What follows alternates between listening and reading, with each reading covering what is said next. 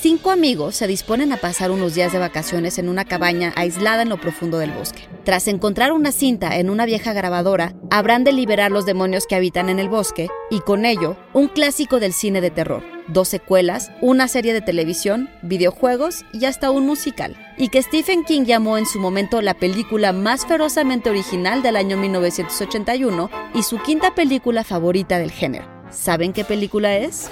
Psy Institute. Masterpiece, Your Life. Hey, come on, I just want to hear the rest of it.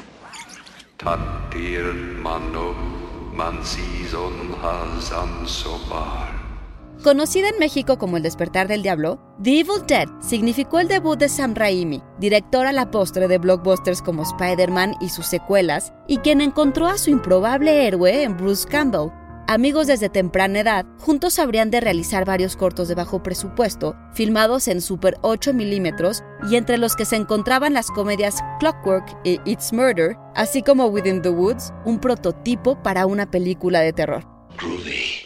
Campbell y Raimi se conocieron en la secundaria y pasaron su adolescencia viendo todos los slashers que se proyectaban en el autocinema y la experiencia les había enseñado que si querían abrirse paso en la industria del cine, el terror era la forma de hacerlo para dos adolescentes de los suburbios de Detroit. If you don't have any money to make a movie now, it doesn't matter. That's very true. It really doesn't matter.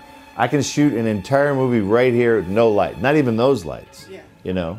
So, but the trick now is you still have to tell a story. Get your camera from, you know, Kmart. We didn't leave Detroit, Michigan until we made three different movies. The Evil Dead tuvo su premier el 15 de octubre de 1981 en el Redford Theatre de Detroit, Michigan, recaudando casi 2 millones y medio de dólares tan solo en Estados Unidos y convirtiéndose en la experiencia definitiva y también la más redituable del cine de terror.